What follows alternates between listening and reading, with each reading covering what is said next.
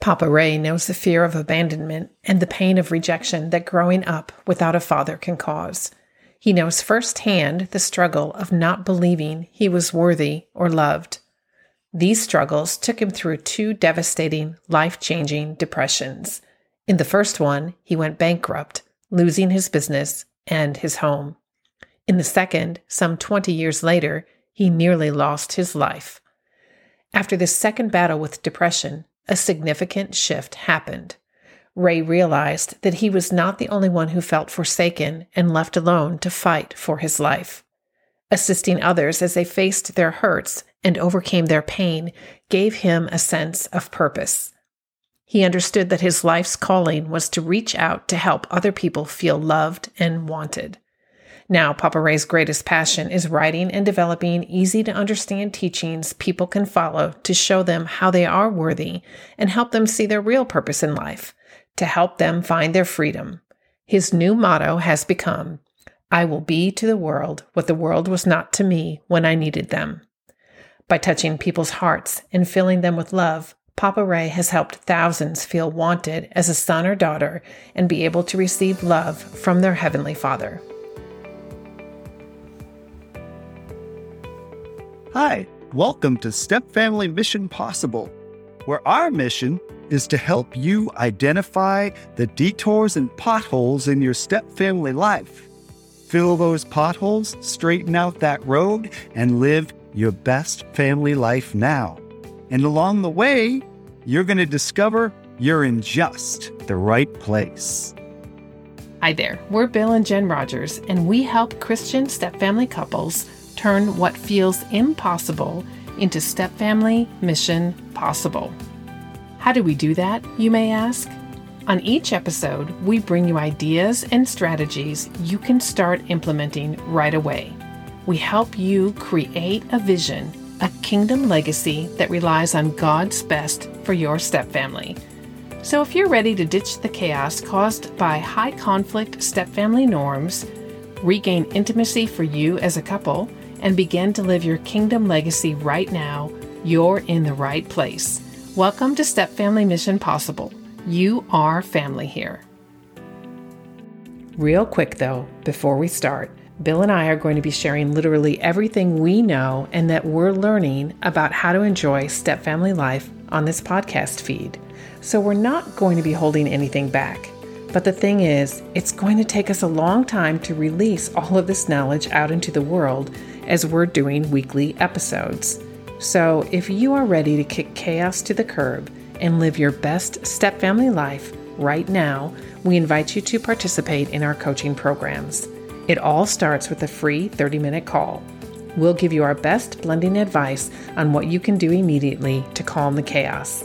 And if it's a good fit for you, we'll invite you into our membership program.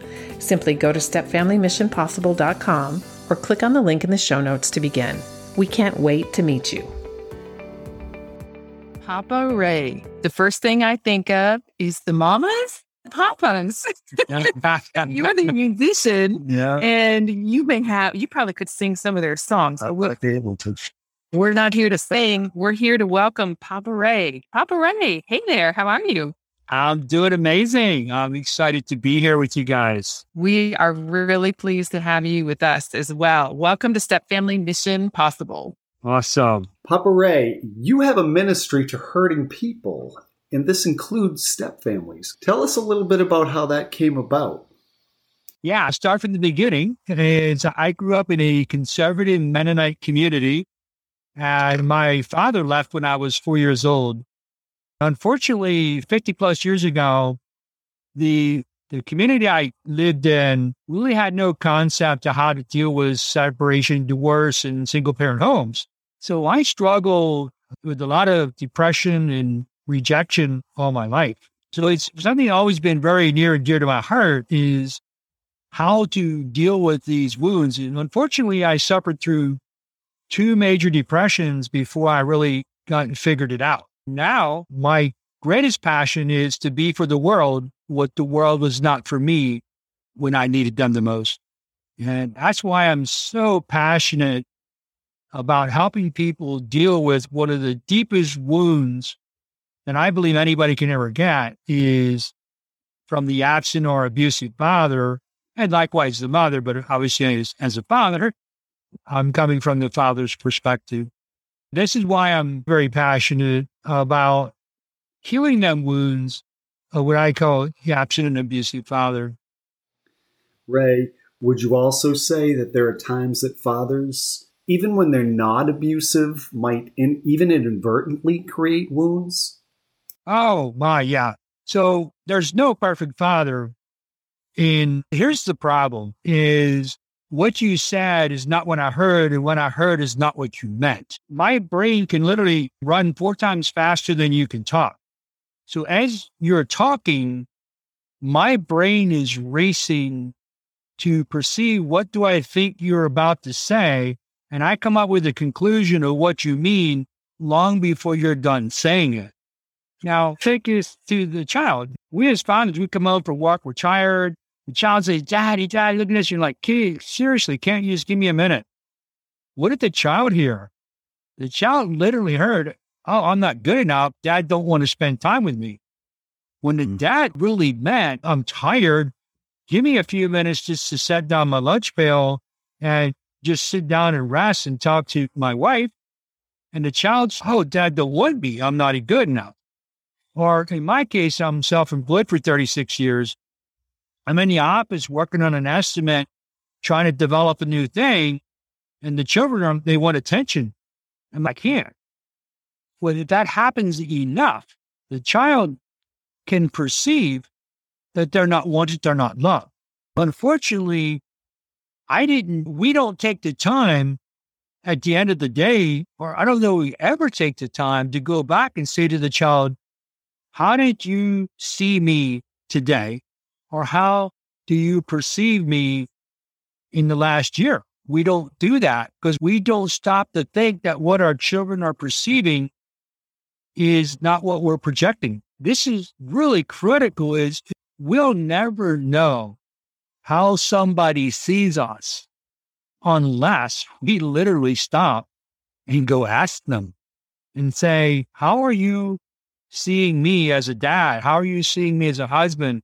How are you seeing me as a brother? It's what we call our blind spots. We can't see what we can't see. We don't know what we don't know. Ray, that makes me think of driving in a car when I'm looking to change lanes. Sometimes I'm going to rely on my car to give me the beep beep. And other times I'm going to turn and look and check my blind spot. But there are still other times that I'm blowing everything off and just cutting somebody off and not really worried about anybody else but myself. Yeah.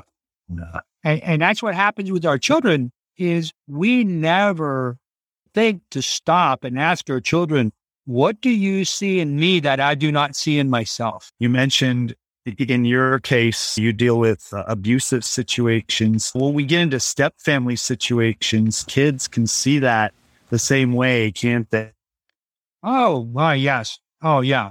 So, what's interesting about a step family is it amplifies the problem. What's interesting in the step family that the problem is majorly amplified because the reason, unless no matter what, even if the, the spouse was deceased and the children lost their parent, they, if they lost a parent, it was devastating and went through emotional trauma. But if it was due to a family a separation, you can only imagine that years before the separation, there was conflict and strife. And the children took the blunt of that because neither one of the parents was able to, or probably never thought of, go to the children. How are you? Mom and dad are not doing well. Things are not working out. How are you holding up? Unfortunately, mom and dad are overwhelmed with their own stuff. They don't even think that the children are being forever shaped into their future by what's happening. Now, here comes this child who has went through this traumatic separation. And there's probably a period of time where there was no father or which way, whichever way, the father and mother was separated. And now they're trying to juggle between the two. Now they get thrust into a whole new family dynamics. and a whole new father or mother dynamics. And now they got to try and gel and feel that love and acceptance. And here's this father or mother trying to bring that dynamics together. So a lot of moving parts. If it's not approached with love, and again, as a stepfather or a stepmother, sitting down with that child and just sharing that that love and that blessing to bring that connection. Now, unfortunately, some children are never going to have heard love and acceptance from one of their parents. And that step parent can literally stand in that place and give what that other parent did not give. Because that's what I've done with literally thousands of people is I've stood in the place as a father and I shared the things that their fathers never shared with them. And it radically changed their lives because life and death is in the tongue. Yeah, that's so interesting. You mentioned that you'd gone through two bouts of depression and that you attached this to to your own relationship with your dad. So I'm curious two things, Ray. First of all, how long was this process? How long did this take you? And what was the catalyst? My last depression was uh, a little over seven years ago. And that's the one I was five minutes away from suicide. The other was 20 years before that. And it really, if I had to break it down to where did it come from? What's the root? Where's the beginning?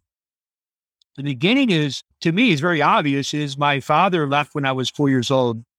And my thought processes were, I'm abandoned, I'm rejected. And I would literally tell people all the time, I'm abandoned, I'm rejected. Guess how I lived my life? Someone along those lines, believing the words of yeah.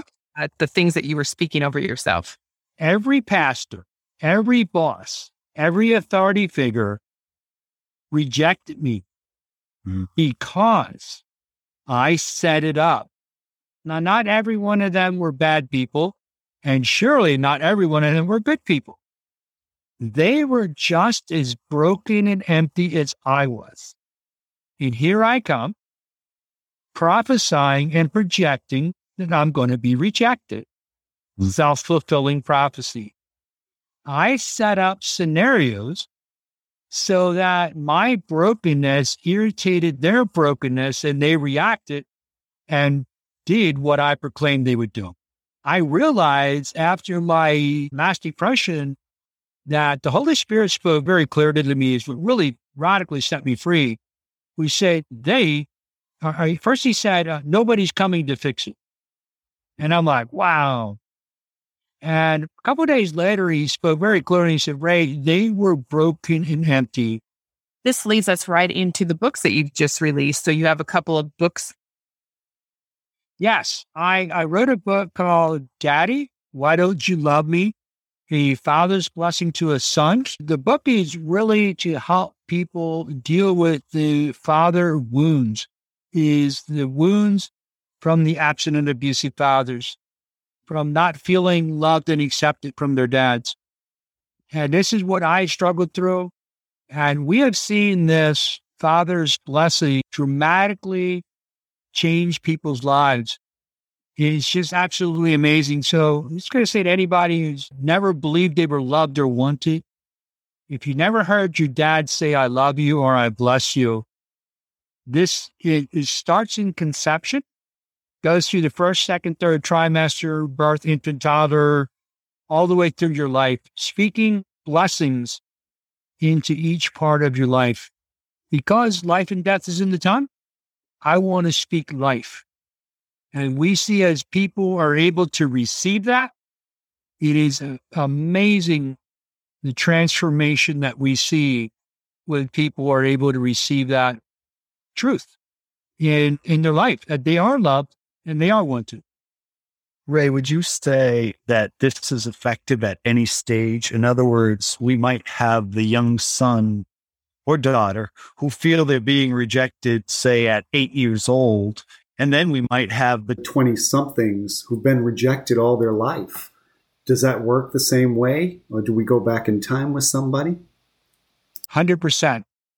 I've seen this work as, as young as a six year old up into 80. It is incredibly effective, especially if the parent themselves are doing it. But even so, if you stood in the place as a father, and the same is true if you stood in the place as a mother, as long as that child is able to comprehend what you're saying, it will have a dramatic effect on their lives. In our previous conversations and getting ready for the podcast, you used an expression in your face, in your space. Can you share a little bit about in your face, in your space? Yes, yes. I am the, I like to say I'm an intense personal transformation coach.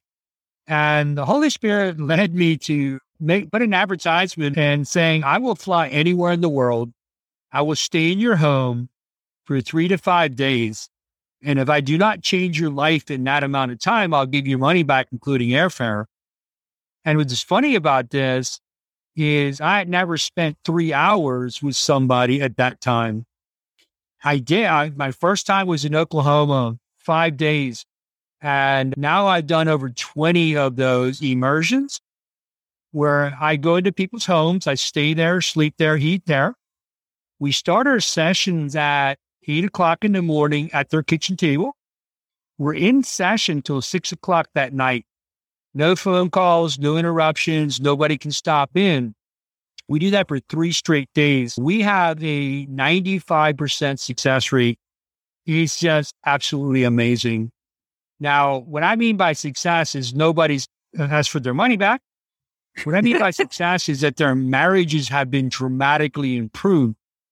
Now, dramatically improved means that both the couple, either one of the couples has to continue to put in the same amount of effort continually after they went through the session.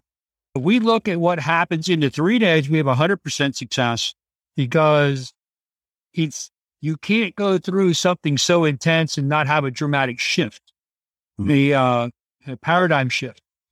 What I'm saying is long term paradigm shifts. So it's easy to revert back to what you used to do if you're not willing to continue to push forward in what you are doing.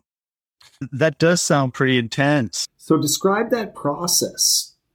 You've said in the past, one of the things that you mention is your personal why. Describe that. My why I do this is I want to be for the world what the world was not for me when I needed them the most.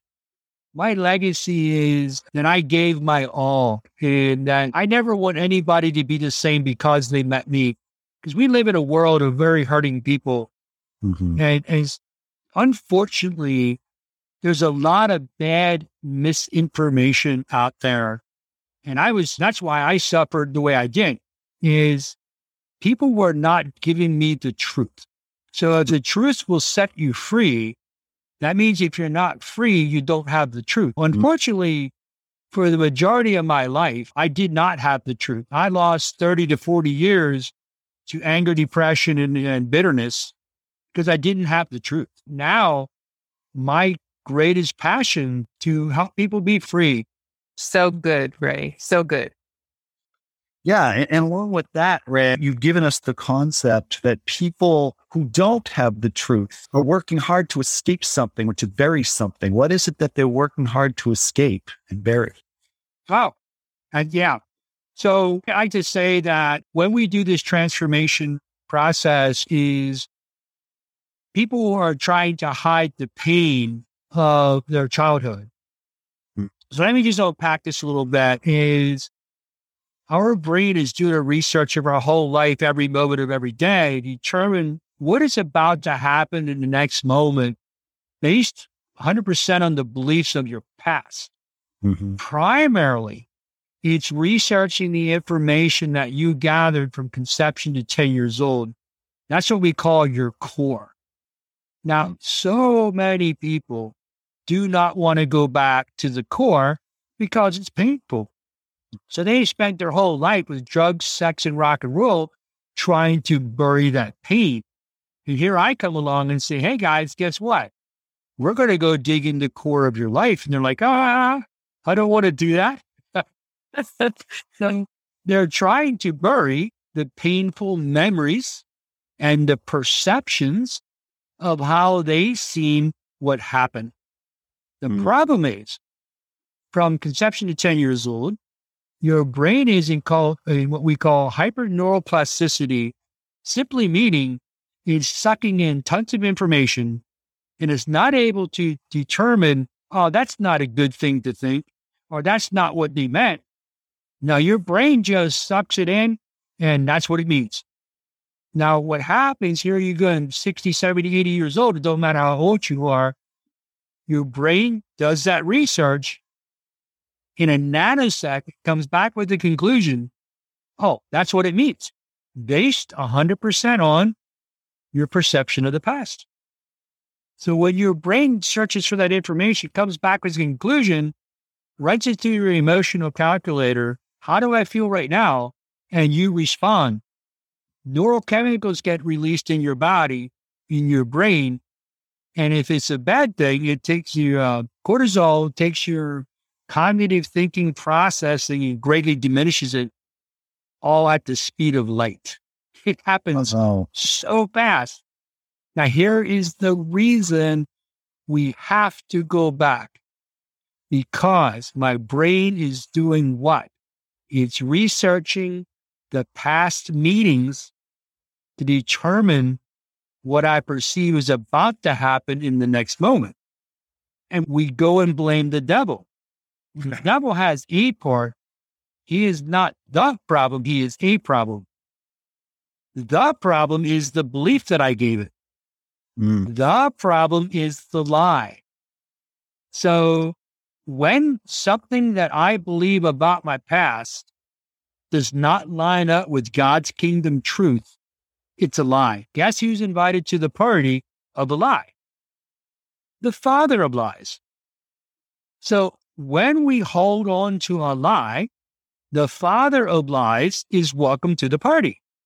And he mm. does not have to leave until we close the lie. And then the father lies has to leave because he has nothing to stand on. If we hold on to the lie, the father lies and all his friends are allowed to be a technically he doesn't really have any friends. That's another lie. Even his cohorts, yeah, they don't live together either. They need each other, but you're right. You're right. That's right.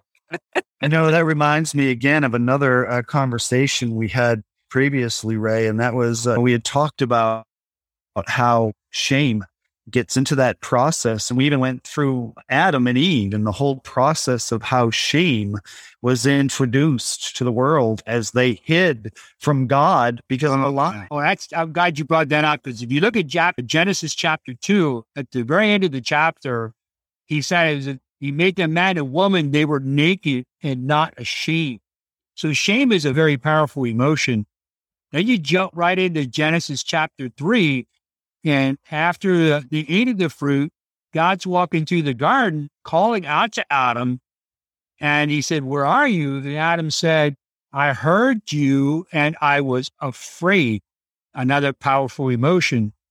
So now, if you look back at Genesis 2, they did not, they were not driven by emotions.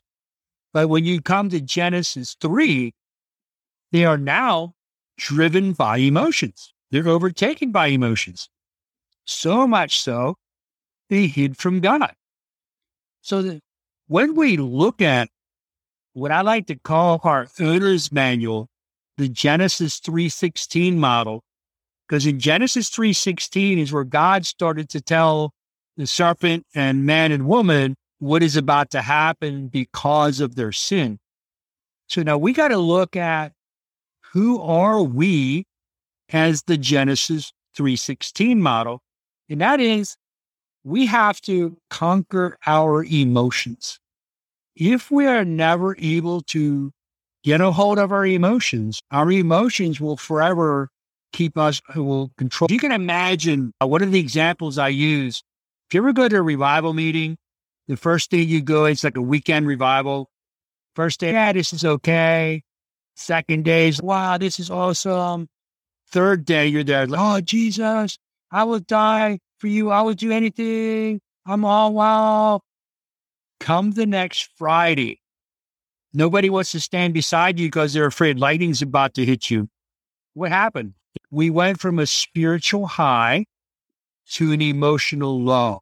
Our emotional lows will take us out of a spiritual high. But a spiritual high can never pull you out of an emotional low. So that would say that we really need to understand our emotions. If you think about it, our emotions open the door for the Father who lies to come in.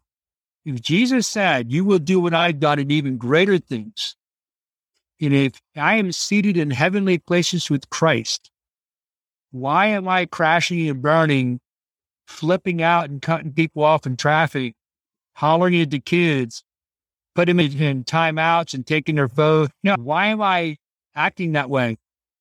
Because I am not connected with Christ in my spirit. My emotions are overtaking me. When I can control my emotions, now I can get into the spirit. So why are my emotions out of control? We always got to go to the why. Why? My emotions are out of control because I believe a lie. Where does the lie come from? From my childhood. The step family situation where you might have two parents that are dealing with their own emotions. You've got the kids dealing with their emotions, and everything is a jumble. This is why this becomes so critical. Mom and dad, you need to deal with your absent and abusive father. You need to deal with your absent and abusive mother. You cannot be a strong father until you have become a son. You cannot be a strong mother until you became a daughter. You have to deal with your emptiness and your brokenness in your childhood before you can be all that for your children. So important to ask the Holy Spirit eh, to expose to you where do you need to bring healing to yourself? Because if you don't have healing in yourself, when you go to work with your children, your brokenness is going to become their brokenness.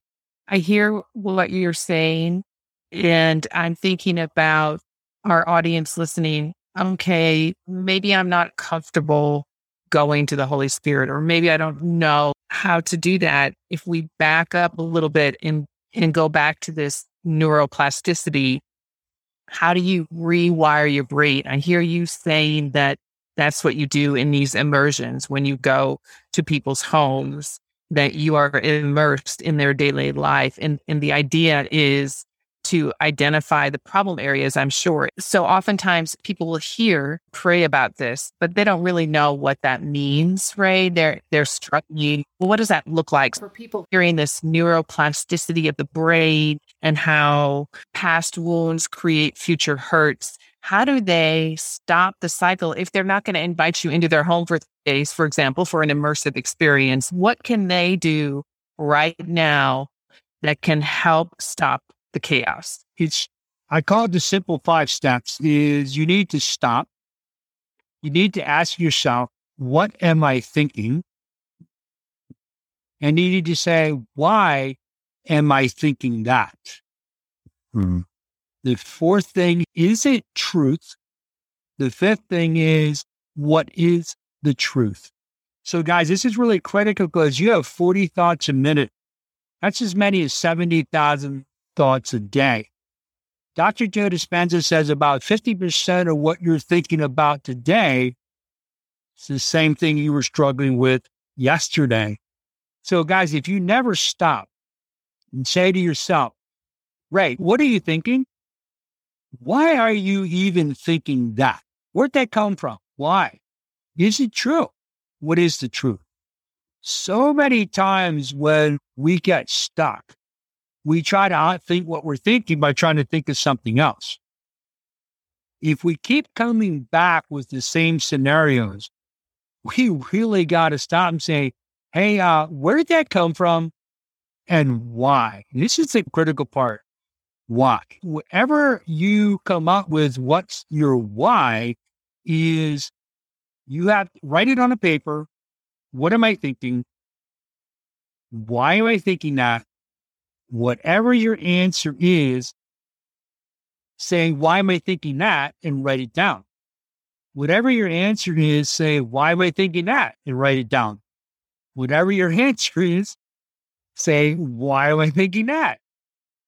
Go at least five whys, and you will find the root. Now, this is not a once and done, oh my God, aha, my life's never going to be the same. This is a continuing process. This is being transformed by the renewing of your mind. Mm.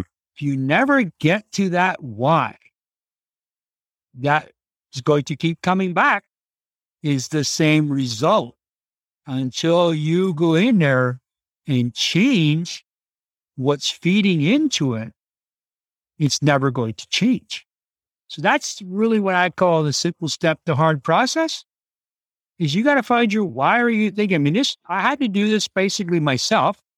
It took me over the last six years. I've been on a, a um, radical growth projection because when mm-hmm. you're desperate and you say, I cannot live like this anymore, I will not live like this. Here's the other key is you have to take 100% responsibility for what are you thinking. God cannot change your mind. Your spouse cannot change your mind. He cannot make you think or believe anything. You are 100% responsible for what your perceptions and your beliefs are. I know you can say, but that's what they keep doing. That's your perception of it. Why are they doing it? Whatever you believe is your perception you can literally go and change the meaning that you give to everything in life. When you are able to change the meaning, they're they're doing that to hurt me. They're doing that you know, to put me down. When you change that meaning, guess what? You become the winner. So just say, just use a scenario. Let's just say one of the spouses is degrading. We're not going to say which one because they both can do this. And uh, the person is just constantly, and, and if anybody observed this, they, everybody would say, wow, they are very degrading. But if we, the recipient, can say, instead of, oh, they're degrading me, if I could say, oh, they're broken and empty, they cannot give me what they do not have. See what the difference is? He changed from me becoming a victim to me saying, Oh, I feel bad for them because they really don't know what they're doing. They have that I pity them. Now, when I pity them, how can I be angry at them? So I change my perception of what do I see? What do I believe? Because if I allow that perception to be that they're just degrading me and they're trying to hurt me, I'm going to be on guard. I'm going to be defensive. I'm going to be angry. I'm not going to be happy. That translates into everything I do in my life. When I change the meaning, they are broken and empty. It makes me curious how to help them not be broken and empty. So it radically changes my outlook on life from a victim to being curious into building something better. Ray, that brings us back to uh, one of the things we mentioned earlier, and that is how we as adults can speak those blessings into the children so that we arrest that process in them. Your books, Daddy, Why Don't You Love Me? A Father's Blessing to a Son, uh, Healing to the Wounds of the Absent and Abusive Father, has a great application to the step family, too, wouldn't you say? Oh, yeah. So huge because so many people in a step family did not feel that love for one or the other parent. And unfortunately, they are a step family because the original family did not work out. And it's so critical for that father or that mother to be ready to step into that place when that child allows them to. And as you know, you can't force your way into that place. You just have to be willing, waiting at the door and willing to step through the door when the child opens that door. And that is offering to be there, to offering to share this blessing. If that child, and this is really critical for adopted children, especially children adopted at young ages, because they got put up for adoption and they deal with a lot of rejection, a lot of issues of abandonment. And so this blessing, and I encourage mothers to read this book and instead of standing as a father, stand as a mother and say the exact same blessing. It applies the same when a mother speaks this as when a father speaks this. So this blessing very powerful because again, it, it speaks to the deep wound that child has been carrying since very young age, and they don't just magically go away. We we try to bury them, they don't go away. You say that you've stood personally, you've stood in the place of a father, and you've blessed thousands of people by praying over them and speaking this gift of God's love over them takes me to where you got your name, Papa Ray, where you want to uh, have a million stepkids. Tell me about that. When I first started this was in 2004 in Brazil. His Holy Spirit told me to stand in the place as this girl's father and bless her as my daughter. Now, I remember hearing on a video John Seed from Elijah House talking about this. So I'm like, you know, I got this. And I said, Can I stand in the place of your father? She goes, Yeah. And I said, Well, I'm sorry for not being there and I'm sorry for not loving you when you were a child. And she starts weeping profusely and like, Oh my gosh, I never expected this to happen. And I said, Oh, I, I bless you my daughter. Uh, you're loved, you're wanted, you're accepted. Open up a whole new floodgate of tears. And that was the first in 2004. Went back in Brazil in 2006 literally every single person that I prayed for, Holy Spirit said it's their dad. So when people come up to me to ask for prayer for something, I just simply said, Can I bless you as your father? And they're like, Yeah, all but one. I don't think understood what I meant, but literally every other person was like, Yeah, of course. There's one girl that stayed in touch with us. We mentored her for years. Actually, write about her in the book. And uh, 2010, she started saying, Papa, Papa, you got to come back. That's where I got my name, Papa Ray, because she would only call me Papa. She wouldn't call me Ray. She'd call me Papa. Went back four more times with my own ministry. And we would go into churches and rehabs and prisons five, six nights a week. And yeah, it was awesome. It was so powerful. And now all the people in Brazil only know me as Papa. It's our pleasure to get to know you as Papa Ray and learn more about your story. And for our audience, where can they go to get your book, to learn more about what you're about and the blessings that you have for God's children? Yes, please visit my website. It's fathersblessing.info. Fathersblessing.info.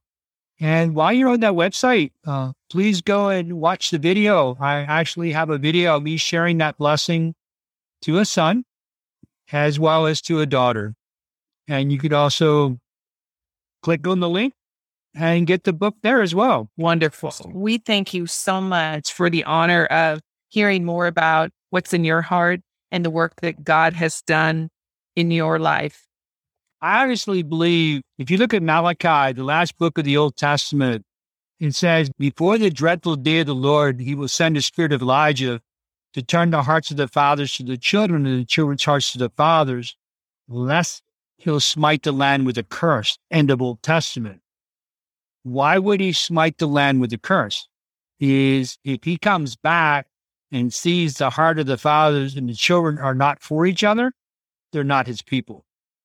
Hmm. So this father's blessing is one of the most critical keys to starting the conversation, to start the healing process. It's not the final, it's the beginning. This, this Father's blessing is the beginning of the conversation. And we need to deal with the wound before we can make progress. We can't run on a wounded leg. We need to heal first. And this blessing is the healing catalyst that needs to happen to get us back into the race. Ray, we do appreciate your message so much today. So important. Again, folks, today, Papa Ray Hurst with us, sharing this oh so important message with all of us. Wow. So good. So good. I, I love sharing this. This is my passion. Again, I want to be for the world what the world was not for me when I needed them. And my goal is never leave anybody the way I found them. Amen.